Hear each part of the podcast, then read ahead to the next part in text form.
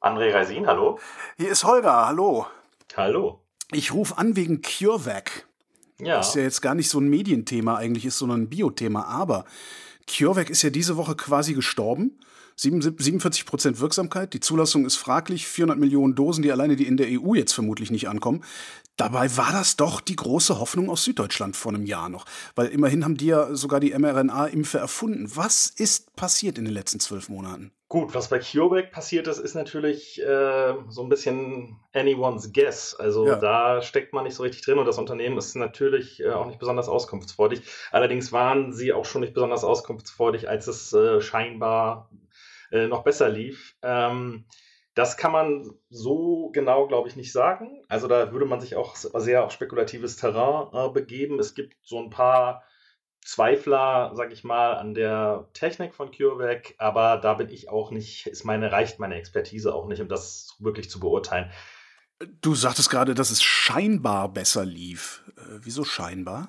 Naja, wenn man jetzt sozusagen, wenn man von heute aus guckt, muss man ja befürchten, dass es die ganze Zeit schon vielleicht Probleme gab. Also und es gab ja auch immer wieder mal äh, Andeutungen von Problemen und dann hat man sich Partner gesucht wie Bayer oder dann hat man immer ähm, so neue Kooperationen oder Ankündigungen gemacht, wie ja, wir waren jetzt nicht die Ersten, aber unser Impfstoff wird dann dafür in der dritten Welt viel besser verfügbar sein, weil er nicht gekühlt werden muss mhm. und so. Und schon zu dieser, dieser ganzen Phase, also weil du hast ja nach den letzten zwölf Monaten gefragt, mhm. war es halt immer so, dass äh, eigentlich die, sagen wir mal, das, was man vom Kern her ja erwarten würde, was ja andere Firmen geschafft haben, nämlich zu sagen, hier ist unser Impfstoff, der geht jetzt in Phase 1, 2, 3 und dann wird er zugelassen. Dass da eigentlich die ganze Zeit ja immer schon die Frage war, hm, warum dauert das alles so lange? Mhm. Deswegen weiß ich natürlich im Nachhinein auch nicht so genau, wie lief es denn eigentlich äh, zwischendurch.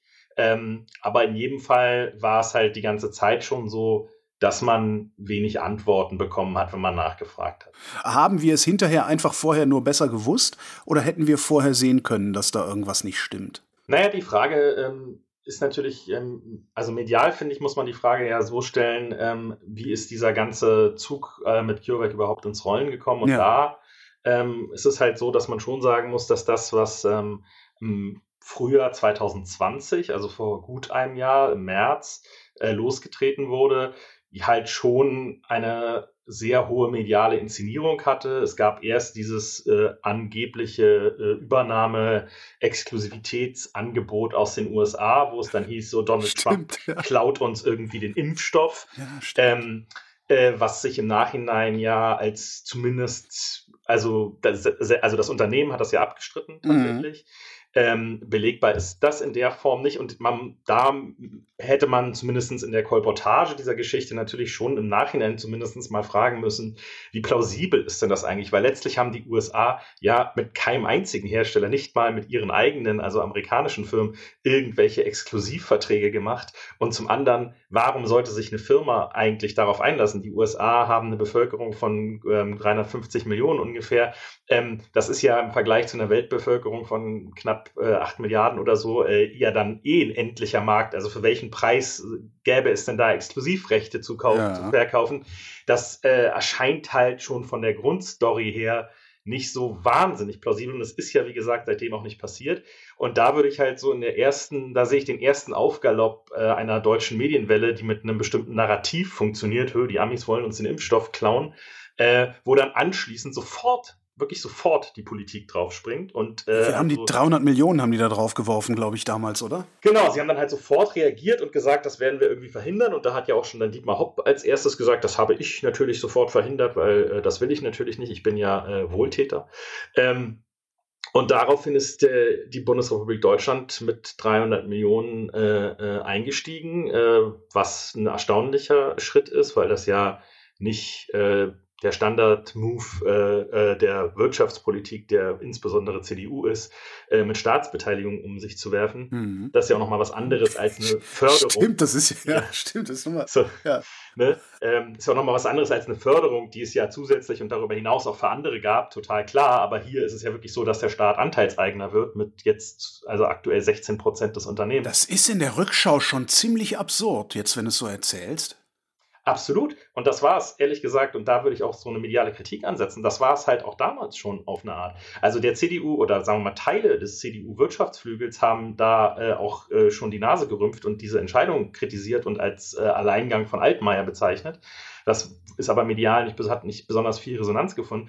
Und man muss sich halt, da knüpfen sich halt Fragen an und diese Fragen müssen von Journalisten meines Erachtens halt gestellt werden. Zum Beispiel, wenn der Staat sagt, 16 Prozent oder damals waren es, glaube ich, noch 17 oder 20, das ist dann so ein bisschen mhm. nachher beim Börsengang nochmal verschoben worden, die Anteile, ähm, sagt, dieses Prozent äh, äh eines Unternehmens sind uns 300 Millionen wert. Dann muss ich ja also wissen, wie viel das Unternehmen insgesamt wert ja. sein soll. Und für diese, für diese äh, Summe muss es ja eigentlich dann eine Basis geben. Und diese Basis ist in der Regel bei solchen Sachen ein Gutachten, meinetwegen von Wirtschaftsprüfern oder meinetwegen auch aus dem Wirtschaftsministerium selbst und so. Das alles wissen wir bis heute im Prinzip nicht. Wir mhm. wissen nicht, auf welcher Basis dieses Unternehmen bewertet wurde. Wir wissen nicht, warum 16 oder 20 Prozent Anteil 300 Millionen wert waren oder sind.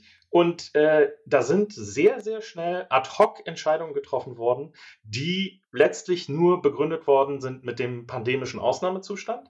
Und äh, im Nachhinein äh, stellen sich da sicherlich äh, sehr viele Fragen und ich nehme an, dass die journalistisch jetzt auch massiv gestellt werden. Aber natürlich äh, hätte man damals auch schon fragen können.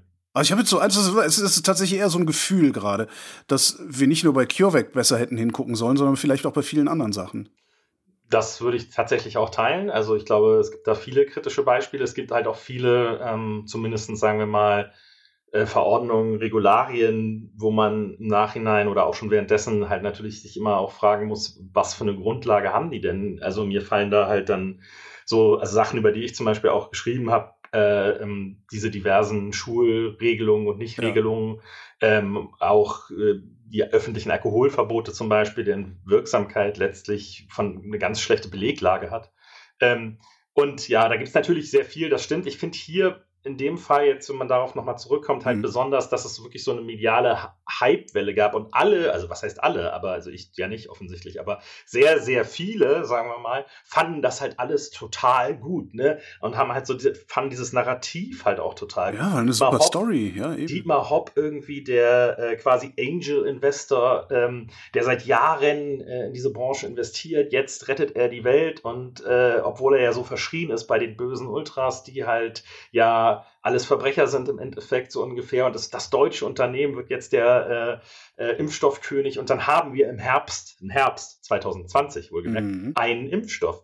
Und das ist halt ein mediales Narrativ, was nachher natürlich, also es, die, die Politik musste sich ja gar nicht mehr groß legitimieren, weil wie gesagt, es gab ja zu dem Zeitpunkt eigentlich kaum kritische Fragen. Und dein, deine Ausgangsfrage, die du jetzt gestellt hast vor ein paar Minuten, war ja, was hätte man denn damals vielleicht schon wissen können? Und ja. natürlich musste man sich dann zumindestens, sagen wir mal, im Sommer äh, 2020 war ja erkennbar anhand der Publikationen und der Studienlagen, dass andere weiter sind in der mhm. Entwicklung, einfach weil sie schon in bestimmte Phasen eingetreten waren, in die CureVac noch nicht eingetreten war. Und da kommt dann natürlich als nächste große Frage eben die EU-Bestellung, ähm, wo von der Leyen sich dann ja auch äh, persönlich äh, hintergeworfen hat, wo ja bis heute auch die Behauptung ist, die sei halt auf rein wissenschaftlicher Basis erfolgt und man hätte halt ähm, quasi auf alle Pferde setzen müssen, in Unkenntnis, wer jetzt als erstes irgendwie durchs Ziel geht. Und da muss ich sagen, da habe ich Zweifel dran. Da würde ich ein Fragezeichen dran machen, weil, wie gesagt, es war zu dem Zeitpunkt einfach schon so, dass BioNTech, dass Moderna äh, Vorsprünge hatten und die waren auch auf dem Papier sichtbar. Und äh, ja, aber trotzdem, halt trotzdem hätte es nicht gereicht. Ne? Also du hast äh, zu dem Zeitpunkt, also letztes Jahr im Sommer, ähm, also ich, ich stehe da genau auf der anderen Seite der Barrikade tatsächlich. Ich sage, mhm. äh, wir haben einfach nicht genug Firmen mit nicht genug Geld beworfen und nicht genug äh, Abnahmegarantien und sowas gegeben. Ähm, sonst hätten wir wahrscheinlich sogar die Impfkampagne schon wesentlich früher mit wesentlich mehr Zeug starten können. Ja, aber auch da muss man sagen, äh, finde ich, dass so eine gewisse Scrutiny, äh, also so ein gewisses Hinterfragen da schon gut tun würde, weil es gibt, man hat ja unheimlich wenig Material aus diesen Verhandlungen und man weiß ja nicht so genau, was da eigentlich wann konkret wie passiert ist. Was ich nur sehen kann, ist, mhm. da sind zwei sehr große, mächtige europäische Staaten, die Bundesrepublik Deutschland und Frankreich. Ja. Und beide schaffen es in diesen Verhandlungen, wie auch immer die gelaufen sind, einen gewissen National Champion mit einer sehr hohen Bestellung auszustatten. Für Frankreich war das Sanofi, ne? Für Frankreich wäre das Sanofi und mhm. beide dieser äh, Champions scheitern mhm. am Ende. Ähm, und da dann zu sagen, das sei alles rein wissenschaftlich passiert, da würde ich zumindest ein Fragezeichen dran machen, mhm. weil offensichtlich, gerade bei CureVac, um da nochmal zurückzukommen, es gab außerhalb der EU für CureVac keine Bestellung. Keine? Keine. Wow. Und ähm, das wiederum spricht ja dafür, dass die Wissenschaft, in Anführungszeichen, die Wissenschaft, das in den USA und in Großbritannien etwas anders bewertet hat. Ne, die Politik hat es anders bewertet. Die, die Wissenschaft hat wahrscheinlich so, identisch bewertet. Ne? Na, das weiß ich nicht genau, aber sagen wir mal, es ist äh, zumindest äh, kam man zu anderen Ergebnissen. Ähm, ob man da jeweils die Stimmen auch kriegt, die einem das alles erzählen, ist natürlich eine andere. Mhm. Mein Gehirn schreit die ganze Zeit, Wirecard, Wirecard. Ist das, so, ist das eine Wirecard-Geschichte? Haben wir. Naja, also ich sag's mal so. Erstmal, glaube ich, auf so einer rein unternehmerischen Ebene muss man das ganz klar trennen, weil bei Wirecard wissen wir im Nachhinein, ja. dass halt äh, einfach ein Betrug ist, ein Ponzi-Scheme von A bis Z. Angelegt, ja, ja. Da gab es gar kein Produkt. Ja, äh, ähm, äh, das ist ja bei CureVac anders. Die Aber wir reden ja nicht über die Firma, sondern wir reden über die genau. reale Betrachtung. Wollte, ja, ja, genau, das stimmt. Ich wollte es nur einmal klarstellen, weil ich das, ähm, ne, das ist ja auch so vom, vom juristischen Terrain her, stimmt, ähm, sollte man da sehr klar sein. Ähm, was das Mediale angeht, bin ich äh, da durchaus bei dir. Ich glaube, dass ähm, man äh, sich immer so deutsche Champions irgendwie auch medial zum Teil wünscht. Und natürlich gibt es auch einen ganz starken Wunsch, äh, gerade auch vor einem Jahr nach einer Aussicht, äh, nach einem Hoffnungsschimmer, mhm. Äh, nach einer Heilung, wie auch immer. Oh, im Herbst ist vielleicht alles vorbei, dann haben wir einen Impfstoff, ja. ja. Und ähm, da hat man eben dann sich sehr gerne darauf eingelassen und ich glaube, dass da kritische Stimmen halt viel zu kurz gekommen sind. Ne? Haben wir daraus was gelernt oder wird das wieder passieren? Und falls ja, siehst du am Horizont schon was, wo es gerade vielleicht passiert? Nee, das tue ich tatsächlich nicht. Ich habe gedacht, du hättest jetzt irgendwie dein, dein Grütze-Detektor wäre besonders gut justiert in der Sache. Ja, vielleicht. Also ich hoffe das natürlich. Ich hoffe natürlich, dass man, äh, wenn man frühzeitig bei einer Sache richtig gelegen hat, dass man das auch vielleicht bei anderen äh, äh, äh, tut. Ich glaube, das ist halt, also ich glaube, medial ist es halt wirklich ähm, schon wichtig, ähm, äh, mehr out of the box auch zu denken und auch in Redaktionen halt äh, da mehr zuzulassen. Ich glaube, man ist äh, sehr stark in Grabenkämpfen häufig, äh, wo man halt so eine bestimmte, wo sich dann immer alle einig sind und irgendwie auf der anderen Seite stehen irgendwelche anderen. So, und das finde ich halt führt nicht gerade zu einer, zu einer großen Offenheit oder zu einer großen inneren Redaktionsfreiheit, sage ich jetzt mal. Was, also, meinst, was meinst du mit Grabenkämpfen? Was, was für Grabenkämpfe meinst du? Naja, also zum Beispiel ist es ja so, wenn man, also wir hatten das ja auch an anderen Stellen jetzt bei diesen ganzen Diskussionen um die Pandemie und die Wissenschaft so, ähm, da gibt es dann meinetwegen jemand äh, wie äh, Christian Drosten und der ist unbestritten einer der führenden weltweiten Experten und der macht eine Studie.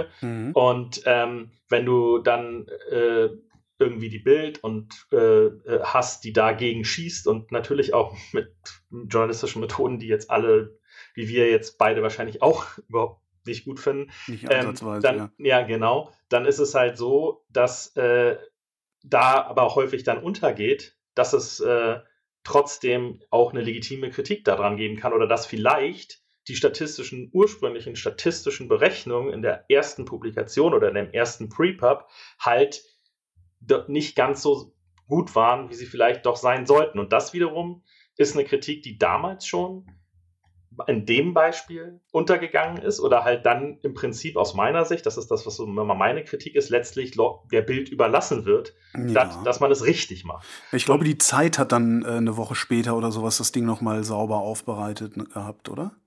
Ich glaube danach, genau, danach sind dann halt nochmal einige hinterhergestiegen und haben sich das angeguckt, aber tatsächlich ähm, wenn man das, was die Bild da aufgegriffen hat, mhm. diese Twitter-Leute, diese angloamerikanischen äh, äh, Professoren, die da gesagt haben, hm, aber mit der statistischen Berechnung hier, da stimmt irgendwas nicht, mhm. die hätte man, auf die hätte man natürlich auch selber äh, kommen können. Also ich will jetzt auch nicht das allerbeste, also ich will jetzt gar nicht dieses Beispiel da endlos vertiefen, aber ich sage nur, dass ich glaube, dass wir, wenn man die Frage ist, haben wir denn da was draus gelernt? In dem Moment, wo alle in eine Richtung rennen, in dem Moment, wo gesagt wird, ah, guck mal, Dietmar Hopp äh, so oft angegriffen und in Wirklichkeit ist er so ein guter Typ. So. stimmt, das, die, und die Geschichte ist ja auch noch dahinter, stimmt, der Hopp ja, ist ja, ja genau. So, ähm, da muss man dann halt irgendwann mal die Bremse ziehen und sagen, Moment mal, der hat halt bislang 1,4 Milliarden investiert, das ist ein Investment, das ist ein Investor und hat jetzt die große Chance, mit dem Börsengang dieses Unternehmens endlich mal Profit zu machen, endlich mal sich, was da dann auch passiert ist, jetzt nicht mehr im aktuellen Börsenwert, aber im damaligen halt, Möglichkeit, irgendwie 5 Milliarden Cash-In zu machen. So, und dabei helfen wir ihm gerade medial und dabei äh, äh, transportieren wir gerade Narrative, die der Mann und diese Firma ganz offensichtlich transportieren wollen. Mhm. Und zwar über Kanäle, die zum Teil eigentlich schwierig oder dubios sind, wie zum Beispiel äh, eine Videobotschaft der TSG Hoffenheim, wo du halt denkst, äh, Moment mal. Äh, so von hinten durch die Brust ins Auge, was soll denn das eigentlich? Ja, und ähm, Sache Reichweite. Ja, genau. Und äh, da finde ich, da muss man halt dann wirklich äh, äh, die Bremse anziehen, weil diese Sachen haben ja einfach richtige Konsequenzen. Also ich will jetzt auch nicht irgendwie hier so Schuld verteilen und sagen, äh, wegen CureVac ist die europäische Impfkampagne drei Monate langsamer gewesen. Da kann man total drüber streiten und hast du ja auch gesagt, dass du eher denkst, man hätte noch viel mehr an viel mehr investieren müssen. Aber das ist das ist tatsächlich was, worüber man streiten kann. Genau, aber das ist halt, aber, aber so real muss man halt sagen, wenn man sich die Lieferlisten, äh, die da immer publiziert worden sind, also die hm. prognostizierten Lieferungen auf der Webseite des Bundesgesundheitsministeriums, wo sie sie jetzt, wo Spahn sie jetzt heruntergenommen hat, dann war da halt immer CureVac, CureVac, CureVac weg. Und natürlich waren in irgendwelchen Prognosen, wir werden im Juni oder so 10 Millionen impfen oder diese Olaf Scholz-Prognose, natürlich war das da immer irgendwie auch mit eingerechnet. Mhm. Und das heißt, natürlich hat es ganz reale Konsequenzen. Es hat übrigens auch ganz reale Konsequenzen, genau wie damals bei der ausufernden, äh, falls du dich da noch erinnerst, ich glaube, wir sind beide alt genug, ausufernden Werbung für die Telekom-Aktie. Oh ja. ja äh, dass, dass Menschen, gekostet, ja. ja. genau, dass ja. Menschen Geld investieren und verlieren. Ja. ja. So, und ich finde schon, dass man da medial drüber nachdenken muss und ob wir da jetzt schon draus gelernt haben, weiß ich nicht. Na, offensichtlich ja nicht, weil äh, das hätte ja auch bei der Telekom-Aktie, also ja. ich glaube, das hätte man damals auch schon sehen können. Das heißt ja, dass man es entweder nicht sehen will oder äh, die Redaktionen strukturell nicht in der Lage sind, das überhaupt zu erkennen. Ja, ich glaube, die Redaktionen müssen halt einfach aufpassen, dass sie wirklich innerredaktionellen Dissent halt stärker wertschätzen und nicht abwürgen. Ich erlebe das halt auch häufig so, dass man halt, klar, hat es mit Personalstärke was zu tun, aber es ist eben auch häufig schon, finde ich, so ein Groupthink oder äh, so eine Art, aber da sind wir uns doch jetzt eigentlich alle einig, so was soll denn das jetzt? Ja. So, äh, wo das halt meines Erachtens auch manchmal einfach doch leitungstechnisch und anderweitig halt abgewürgt wird. Ja. So, dass man, dass man dann eben so, da, also wie gesagt, man muss ja auch nicht jede Außenseitermeinung irgendwie stark machen, nur weil sie eine Außenseitermeinung ist. Aber man muss halt doch schon mal gucken, ähm, ob man da wirklich sich so einen Gefallen tut, wenn man sagt, ja, wir sind uns ja alle einig und das, was du jetzt sagst, das ist ja doch irgendwie. Ähm, das stört jetzt. Ja, ja das, ist zwar, das ist zwar ein schöne, schönes intellektuelles Spiel, was du da machst, aber jetzt genau. ist immer mal genug gespielt, jetzt äh, arbeiten wir genau. mal weiter. Ja, ja, genau. verstehe. Das, das erlebe ich genauso auch. Aber ich erlebe das, also zumindest in meinem Redaktionsalltag, ist es wirklich ein Personalproblem, das ist ein finanzielles Problem. Ist das ein deutsches Problem oder ist das ein internationales Problem? Wären wir wenn wir jetzt bei dieser CureVac-Geschichte bleiben, wären wir über CureVac und Hop besser informiert gewesen, hätten wir deutsche Medien gar nicht erst benutzt? Ja, gar nicht erst benutzt, weiß ich nicht genau, weil mhm. natürlich äh, die Aufmerksamkeit anderswo auch gar nicht so stark war. Aber ich glaube, wenn man äh, komplementär äh, arbeitet, auf jeden Fall. Also das würde ich absolut sagen. Also die angloamerikanische Presse war im Hinblick jetzt auf CureVac, nicht im Hinblick auf alles Mögliche, aber im Hinblick auf CureVac natürlich kritischer. Das Wall Street Journal hat den Börsengang mit sehr großer äh, Skepsis und hochgezogenen Augenbrauen verfolgt und gesagt, die haben noch nie ein marktreifes Produkt entwickelt, liebe Leute. Der ganze Börsenkatalog liest sich wie ein einziges Dokument des Scheiterns. Mhm. Ähm, das war ein, war ein sehr, also sagen wir mal, schon polemisch, aber schon auch durchaus lustvoll zu lesender Artikel damals. Ähm, äh, auch, auch in der Times und so. Also es gab schon da äh, kritische Artikel. Das perfekte Beispiel dafür ist allerdings jetzt in dem Fall tatsächlich Wirecard, ne? wo halt die Financial Times in London das im Prinzip alles komplett auf, äh, alleine aufgedeckt hat, wo dieser äh, Journalist, ähm, ich habe leider den Namen des Kollegen jetzt gerade nicht parat, aber äh, auch noch von deutschen Behörden mit Strafverfahren überzogen worden ist, genau. äh, wo äh, dann, wo, wo, die, wo die deutsche Wirtschaftspresse also irgendwie davon geschrieben hat, dass äh, angloamerikanische Spekulanten gemeinsam mit der Presse unsere Unternehmen zerschießen und so. Ähm, da muss man echt sagen, äh, ja, Nationalismus halt immer ein schlechter Ratgeber. Ist das vielleicht gar kein Presseproblem, sondern ein Gesellschaftsproblem? Also kann unsere Presse, können wir vielleicht gar nicht anders, weil wir in der Gesellschaft leben, in der wir leben? Hm. Weiß nicht, das, das ist eine groß, große Wolte ist auch jetzt. Ganz ne? groß. Ich glaube einfach, ich glaube so, man muss sich immer, also ich finde halt, die Aufgabe von Journalismus auch im Hinblick auf sich selbst muss halt sein, äh, sich da äh, auch selber kritisch zu hinterfragen letztlich und zu gucken, wie du schon gesagt hast, vielleicht muss man an bestimmten Redaktionsmechanismen arbeiten, vielleicht äh, muss man halt auch mehr Dissens zulassen, vielleicht muss man sich diverser aufstellen ähm, oder halt auch einfach äh, bereit sein. Also ich glaube, Bereitschaft auch Meinung zu ändern. Ich habe mich in der Pandemie bestimmt und wenn man mein Twitter-Feed auseinander nimmt, wird man das auch finden, auch ganz oft geirrt und so, aber ich finde halt auch so, when the facts change, I change my mind, mhm. ist halt auch echt wichtig. So, und wenn CureVac halt beispielsweise, um dabei zu bleiben, halt immer und immer wieder irgendwie äh, länger braucht und immer wieder neue Gründe gefunden werden, die sich zum Teil auch noch widersprechen, äh, äh, warum das jetzt immer alles noch länger dauert, dann muss man halt irgendwann mal sagen, ey, kann das sein, dass das äh, nicht der Hoffnungsträger ist, dass wir da viel genauer hingucken müssen, was ist denn eigentlich mit dieser Staatsanleihe und wo, wo war eigentlich die Grundlage dafür und äh, wollen wir da nicht nochmal irgendwie, hm, und ich glaube, das passiert jetzt halt auch, jetzt wo das Ding halt gecrashed ist, wird es ja. definitiv passieren.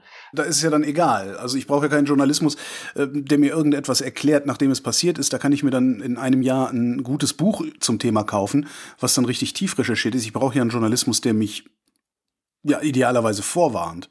Genau. Ähm, das hat hier nicht geklappt. In anderen Fällen klappt es ja vielleicht auch. Oder in anderen Fällen wird es zumindest durch Journalismus äh, massiv äh, erstmal überhaupt äh, an die Öffentlichkeit gebracht. Siehe Cum-Ex oder so. Hm. Ähm, aber ja, genau. Also ich glaube, wie gesagt, so eine Mischung aus Heilsbringer, Krise und Nationalismus ist halt ein schlechter Ratgeber. André Reisin, vielen Dank.